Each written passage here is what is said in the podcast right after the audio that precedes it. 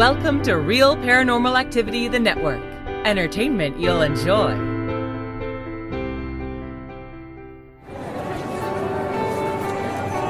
You are listening to an RPA production where people gather.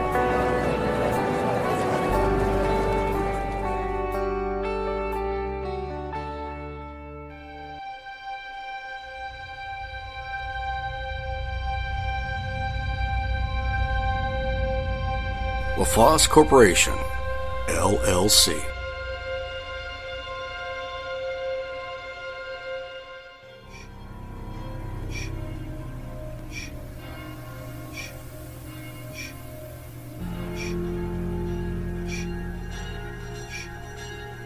Welcome to the Mansion on the Hill.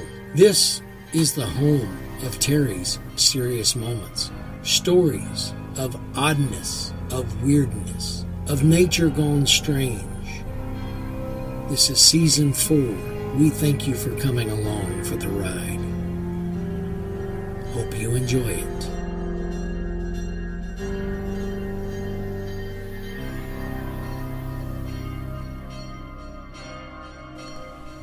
Butch, Sundance, and Etta. What really happened?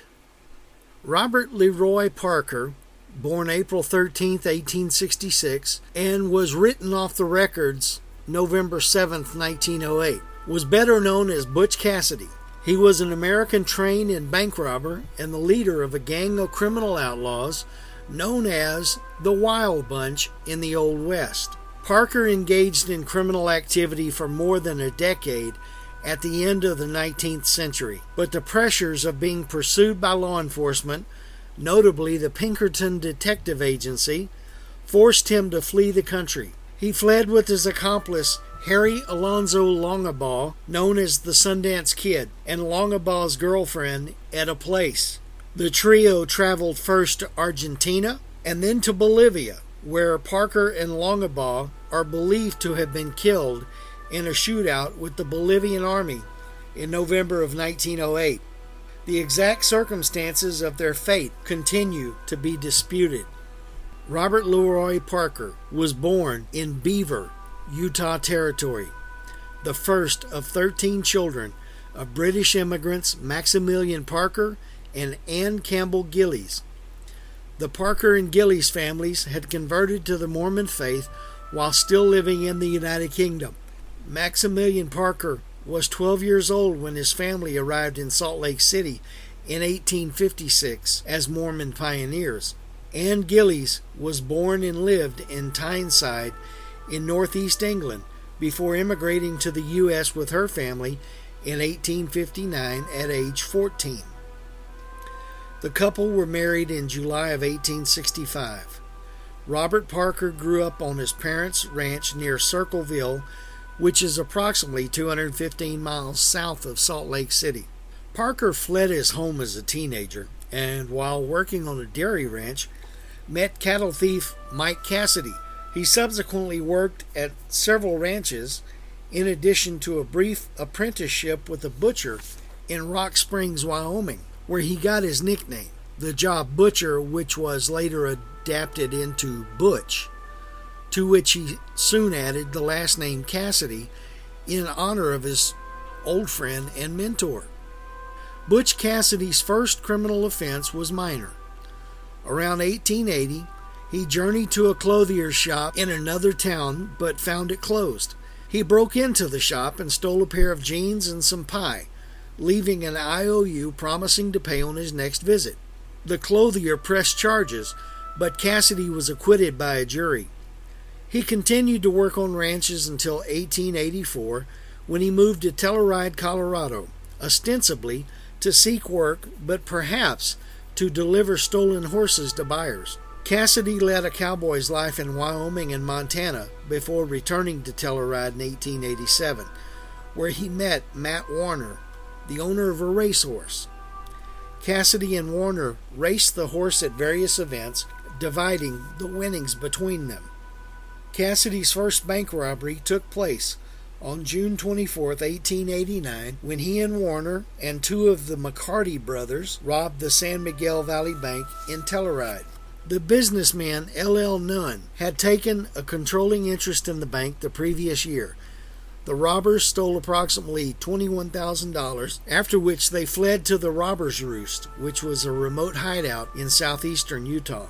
In early 1894, Cassidy became involved romantically with rancher and outlaw Ann Bassett.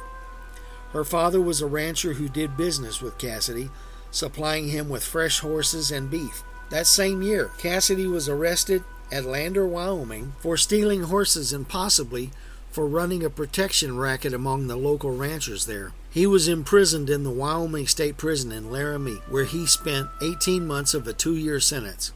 He was released and pardoned in January of 1896 by Governor William Alford Richards. Cassidy associated with a wide circle of criminals, most notably his closest friend William Ellsworth or Elzie Lay, Harvey Kid Curry Logan, Ben Kilpatrick, Harry Tracy, Will News Carver, Laura Bullion, and George Flatnose Curry, who collectively became known as the Wild Bunch. The gang assembled sometime after Cassidy's release from prison in 1896 and took its name from the Doolin Dalton gang, which was also known as the Wild Bunch. On August 13th of 1896, Cassidy, Lay, Logan, and Bob Meeks robbed the bank at Montpelier, Idaho, escaping with approximately $7,000. Cassidy recruited Harry Alonzo Longabaugh, also known as the Sundance Kid, into the gang soon after. Bassett, Lay, and Lay's girlfriend, Maud Davis, all joined Cassidy at Robbers Roost in early 1897. The four hid there until early April when Lay and Cassidy sent the women home so the men could plan their next robbery. They ambushed a small group of men carrying the payroll of the Pleasant Valley Coal Company in the mining town of Castlegate, Utah, on April 22, 1897, stealing a sack containing $7,000 in gold with which they fled back to the robber's roost.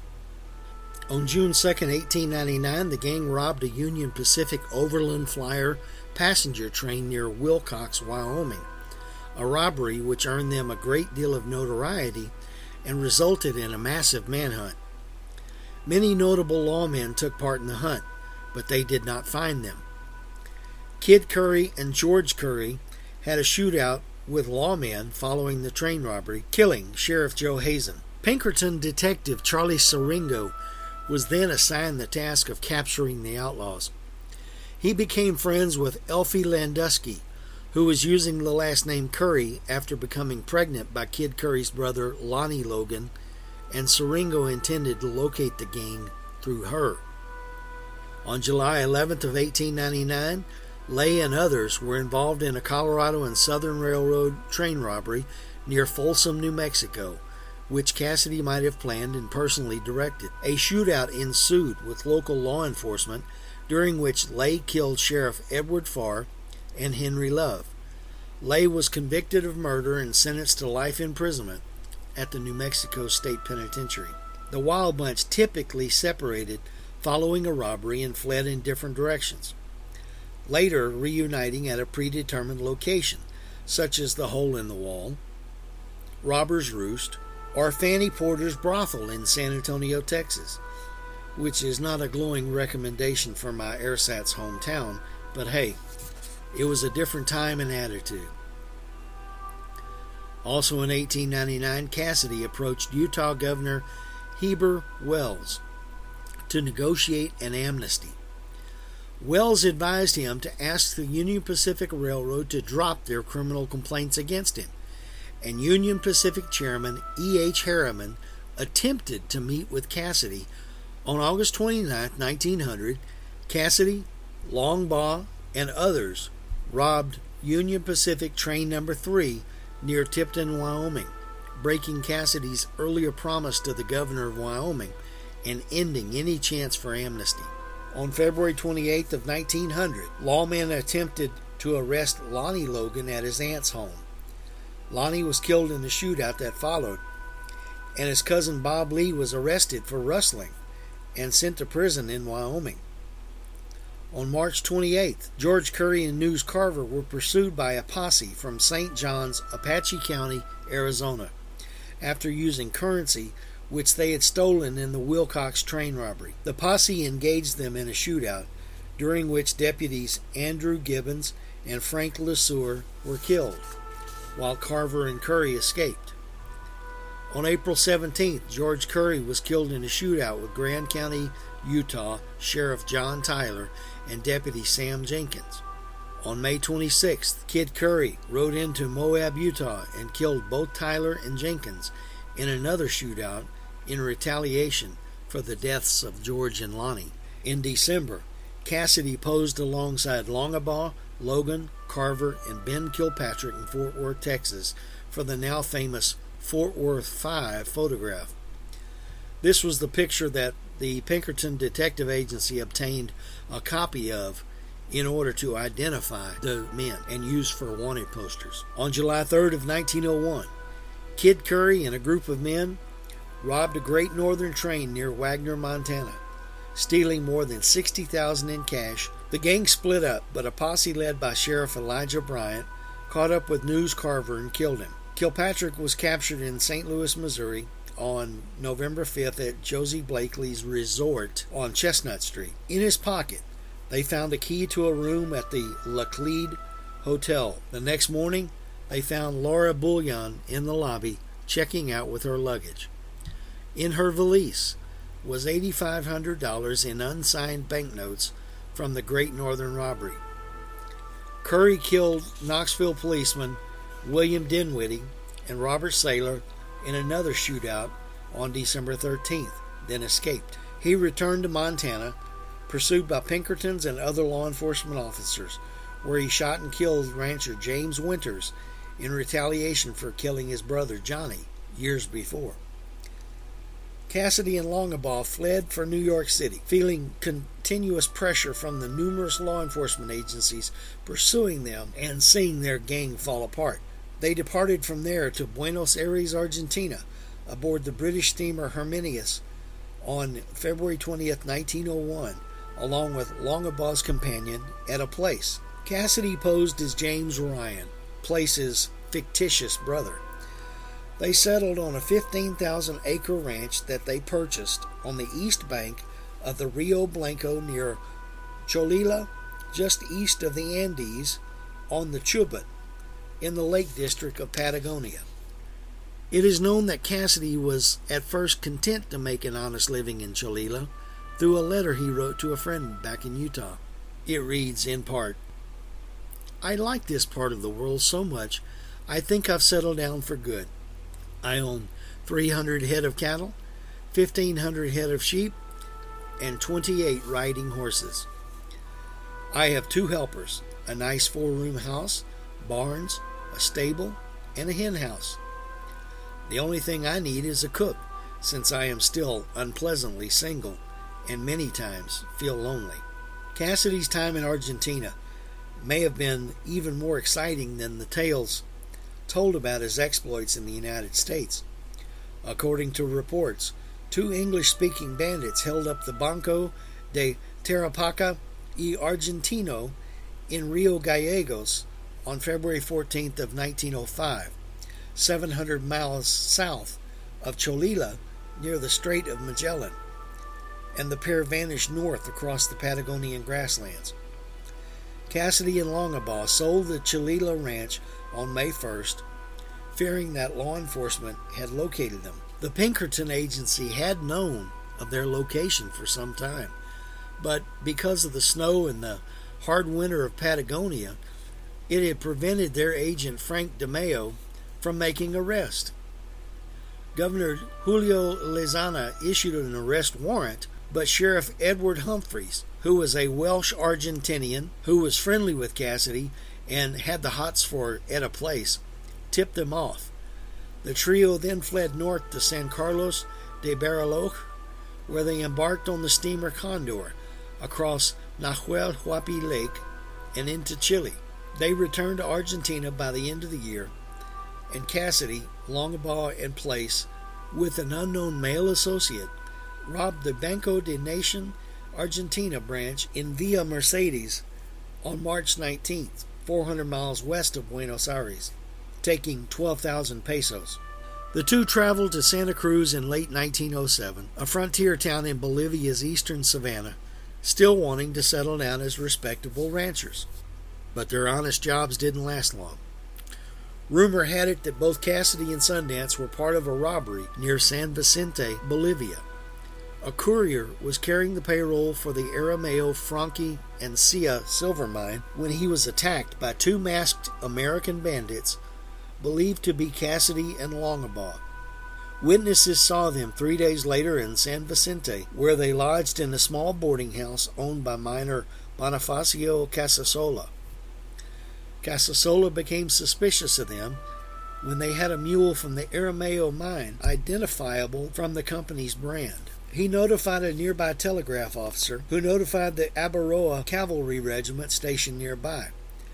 The unit dispatched three soldiers under the command of Captain Justo Concha, and they notified the local authorities. Historical belief is that this is where their luck ran out, because a detachment of the Bolivian army cornered them in a small cabin. The soldiers, the police chief, the local mayor, and some of his officials all surrounded the lodging house on the evening of November 6th, intending to arrest the Aramayo robbers.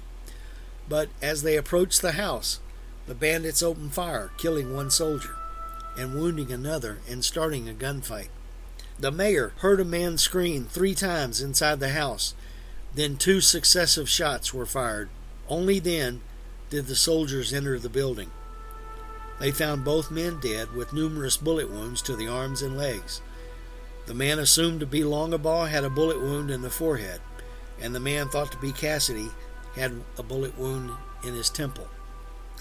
The local police report speculated that, judging from the positions of the bodies, Cassidy had probably shot the fatally wounded Longabaugh to put him out of his misery, then killed himself. According to history, this was the end of Butch Cassidy and the Sundance Kid, the infamous Bandidos Yankee. Or was it? The Tupiza police identified the bandits as the men who robbed the Aramayo payroll transport, but the Bolivian authorities didn't know their real names, nor could they positively identify them. The bodies were buried at the small San Vicente cemetery near the grave of a German miner named Gustav Zimmer. American forensic anthropologist Clyde Snow and his researchers attempted to find the graves in 1991, but they did not find any remains with DNA matching the living relatives of Cassidy and Longabaugh. John McPhee's Annals of the Former World repeats a story that Dr. Francis Smith told to geologist David Love in the 1930s. Smith stated that he had seen Cassidy, who told him that his face had been altered by a surgeon in Paris. And he showed Smith an old bullet wound, which Smith recognized as work that he had done. Josie Bassett claimed in 1960 that Cassidy had come to visit her in the 1920s after returning from South America, and that he died in Johnnie, Nevada, about 15 years ago. In 2017, a new search was launched for Cassidy's grave, which zeroed in on a mine outside Good Springs, Nevada. The dig found human remains, but they did not match the DNA provided. Residents in Cassidy's hometown of Circleville, Utah, claimed in an interview that he worked in Nevada until his death. Western historian Charles Kelly observed in his 1938 book, The Outlaw Trail A History of Butch Cassidy and His Wild Bunch, that it seems exceedingly strange that Cassidy never returned to Circleville, Utah, to visit his father if he was still alive. According to his great nephew, Bill Betenson, he did return to Utah to visit his family in Circleville many times. Bruce Chatwin, in his classic travel book, In Patagonia, says, I went to see the star witness, that is, of Cassidy's survival, his sister, Miss Lula Parker Betenson, a forthright and energetic woman in her 90s. She has no doubts. Her brother came back and ate blueberry pie with the family at Circleville around 1925. She believes he died of pneumonia in Washington state in the late 1930s.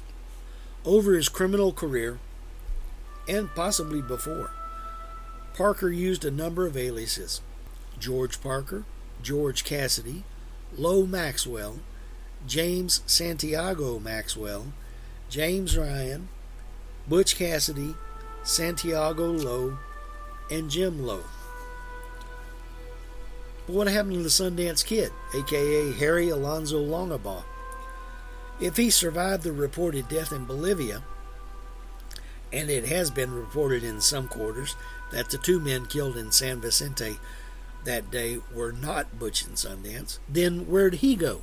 Some have claimed that one or both men survived the gunfight and returned to the United States. One of these claims was that Longabaugh lived under the name of William Henry Long in the small town of Duchesne, Utah.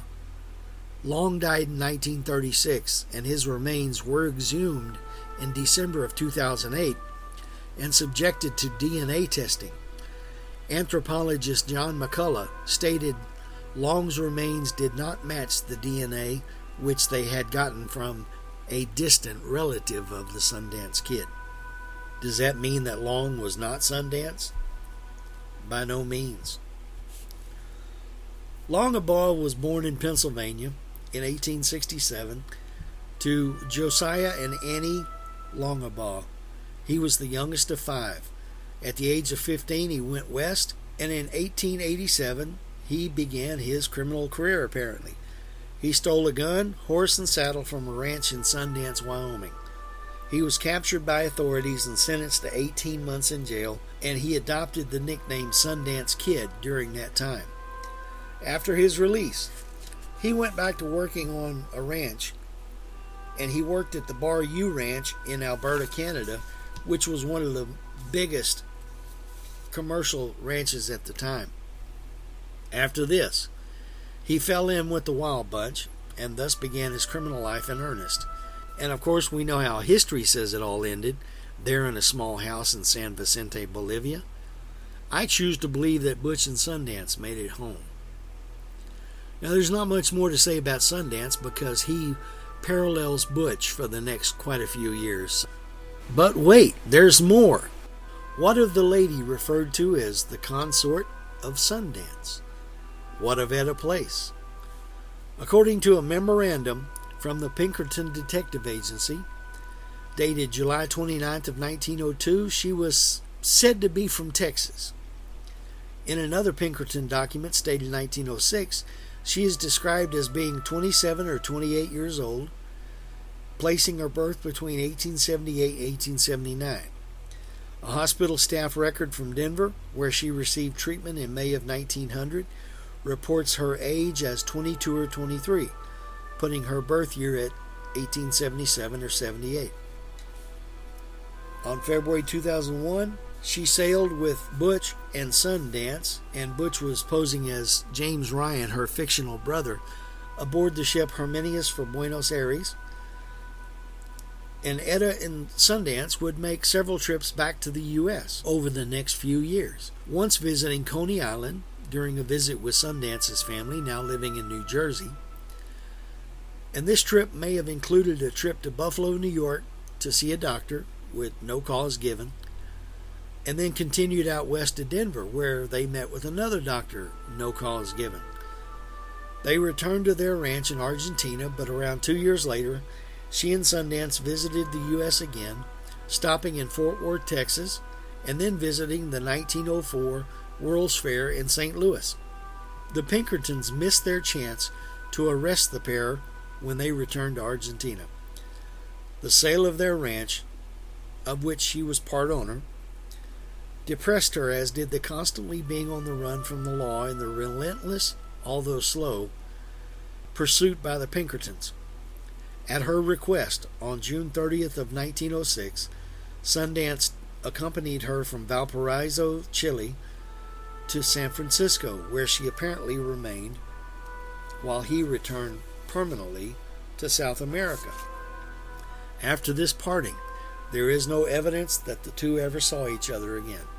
Years later, eyewitnesses said that Place was one of only five women known to have been allowed into the Wild Bunch hideout at Robber's Roost in southern Utah. The other four having been Will Carver's girlfriend, Josie Bassett, who was also involved with Parker for a time, Josie's sister and Parker's longtime girlfriend, Ann Bassett, Elzie Lay's girlfriend, Maud Davis, and gang member Laura Bullion. Place was believed to have once been married to a schoolteacher, and at least one person claimed Place herself was a teacher who abandoned her husband and two children to be with Longabaugh. It has also been speculated that she met the gang while working as a prostitute and was originally Parker's lover and became involved with Longabaugh later. But there is no direct evidence of this. It has also been claimed that she may have met Parker and or Longabaugh in the brothel of Madame Fanny Porter in San Antonio, which was frequented by members of the Wild Bunch. Several gang members met girlfriends at Madame Porter's who later traveled with him, including Kid Curry and Della Moore, a prostitute, and Will Carver and Lily Davis. Wild Bunch female gang member Laura Bullion is believed to have worked at the brothel from time to time. It has been suggested that Place's real name was Ethel Bishop. Such a woman lived at another brothel at 212 Concho Street, around the corner from Madame Porter's. On the 1900 census, Bishop's occupation was given as unemployed music teacher. Born in West Virginia in September of 1876, she was 23 at the time. The Ethel Bishop hypothesis combines the claim that she was a school teacher with the one that she was a prostitute. Another conjecture is that she was a cattle rustler named Ann Bassett. We've heard of her before, who knew and ran with the Wild Bunch at the turn of the 20th century. Both Bassett and Place were attractive women with similar facial features, body frame, and hair color. Bassett was born in 1878, the same year that Place was thought to have been born. Dr. Thomas Kyle of the Computer Research Group at Los Alamos National Laboratory, who performed many photographic comparisons for government intelligence agencies, conducted a series of tests on photographs of Etta Place and Ann Bassett. Both had the same scar or cowlick at the top of their forehead. Dr. Kyle concluded that there could be no reasonable doubt they were the same person. Historian Doris Karen Burton also investigated the lives of both women and published a book in 1992 claiming they were one and the same. However, Bassett's and Place's chronologies do not align. Several documents prove that Bassett was in Wyoming during much of the time when Place was in South America. Bassett was arrested and briefly incarcerated in Utah for rustling cattle in 1903, while Place was in South America with Longabaugh and Parker. Bassett also married her first husband in Utah that year and therefore could not have been in South America during that time. A once popular theory held that she was Eunice Gray, who for many years operated a brothel in Fort Worth, Texas, and later ran the Waco Hotel there until she died in a fire in January of 1962. Gray once told Deborah Willis of the Fort Worth Press, I've lived in Fort Worth since 1901. That is, except for the time I had to hightail it out of town. Went to South America for a few years until things settled down. Willis conceded that Gray never claimed to be at a place. He merely made that connection on his own given the similarities in their ages and the period in which Gray said she was in South America, coinciding with Place's time there. Gray was described as a beautiful woman, and Willis believed that Place and Gray held a striking resemblance to one another, but there were no known photographs of Gray from that period to compare with Place's. In 2007, amateur genealogist Donna Donnell found Eunice Gray in a 1911 passenger list from Panama. Following that lead, she tracked down Gray's niece, who had two photographs of her one taken at her high school graduation around 1896, and another from sometime in the 1920s. Comparing these photos to places, both agreed that Eunice was not her. Yet another theory suggests that Place was actually Madeline Wilson, another woman in Fanny Porter's brothel. Sleuth Tony Hayes noted that of the five women in Fanny's boarding house, all were born around 1878 to 1880. One woman, 22 year old Wilson, appeared in the 1900 census records of Bexar County, immediately beneath Madam Porter's name. Like Porter, Wilson was listed as being of English birth, immigrating to the United States in 1884 at the age of six. Hayes theorizes that Wilson changed her name and that her British accent, tempered by 16 years in America, might be described as refined. All traces of Wilson disappeared after the 1900 census, after Place and Longabaugh left town. There is still considerable debate over when Place's relationship with Longabaugh ended. Some claims indicate that Place ended her relationship with Longabaugh and returned to the United States before his death. Others believe that the two remained romantically involved and that she simply tired of life in South America. In 1907, she was known to have been living in San Francisco, but after that, she vanished without a trace. In 1909, a woman matching her description asked Frank Aller, who was the U.S. Vice Consul in Antofagasta, Chile, for assistance in obtaining a death certificate for Longabaugh. No such certificate was issued, and the woman's identity was never ascertained. Author Richard Llewellyn claimed that while in Argentina, he found indications that Place had moved to Paraguay following the death of Longabaugh, and that she had married a wealthy man.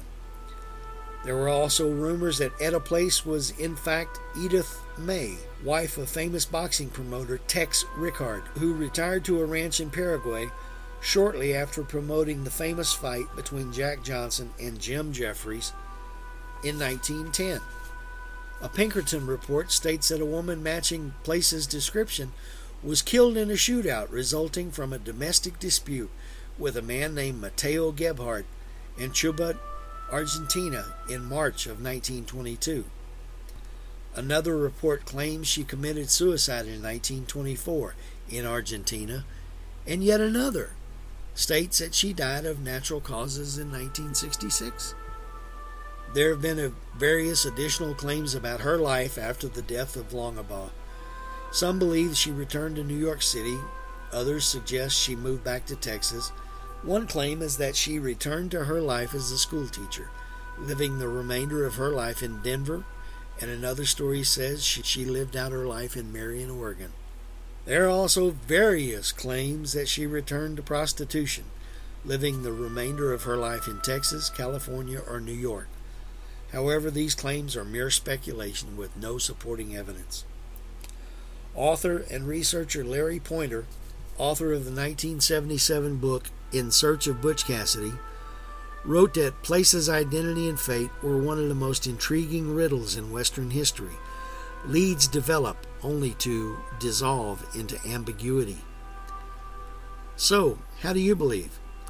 Did Butch and Sundance die in Patagonia, as history claims? Or did they return to the U.S. and live their separate lives out? Did Etta, whoever she really was, ever find happiness? Or was she destined, as Butch and Sundance in the 1969 movie were told by the character of Sheriff Ray Bledsoe, to die bloody, and all you can do is choose where? If you want to contact me at Terry's Mysterious Moments, you can do that on the Facebook page, and it's called Terry's Mysterious Moments. Or you can email me at Terry's Mysterious Moments at gmail.com. Contact me if you want to. Let's talk about some things. That's about it. We'll be back again soon. Hang in there. Listen to the other shows. Have a good week, everybody.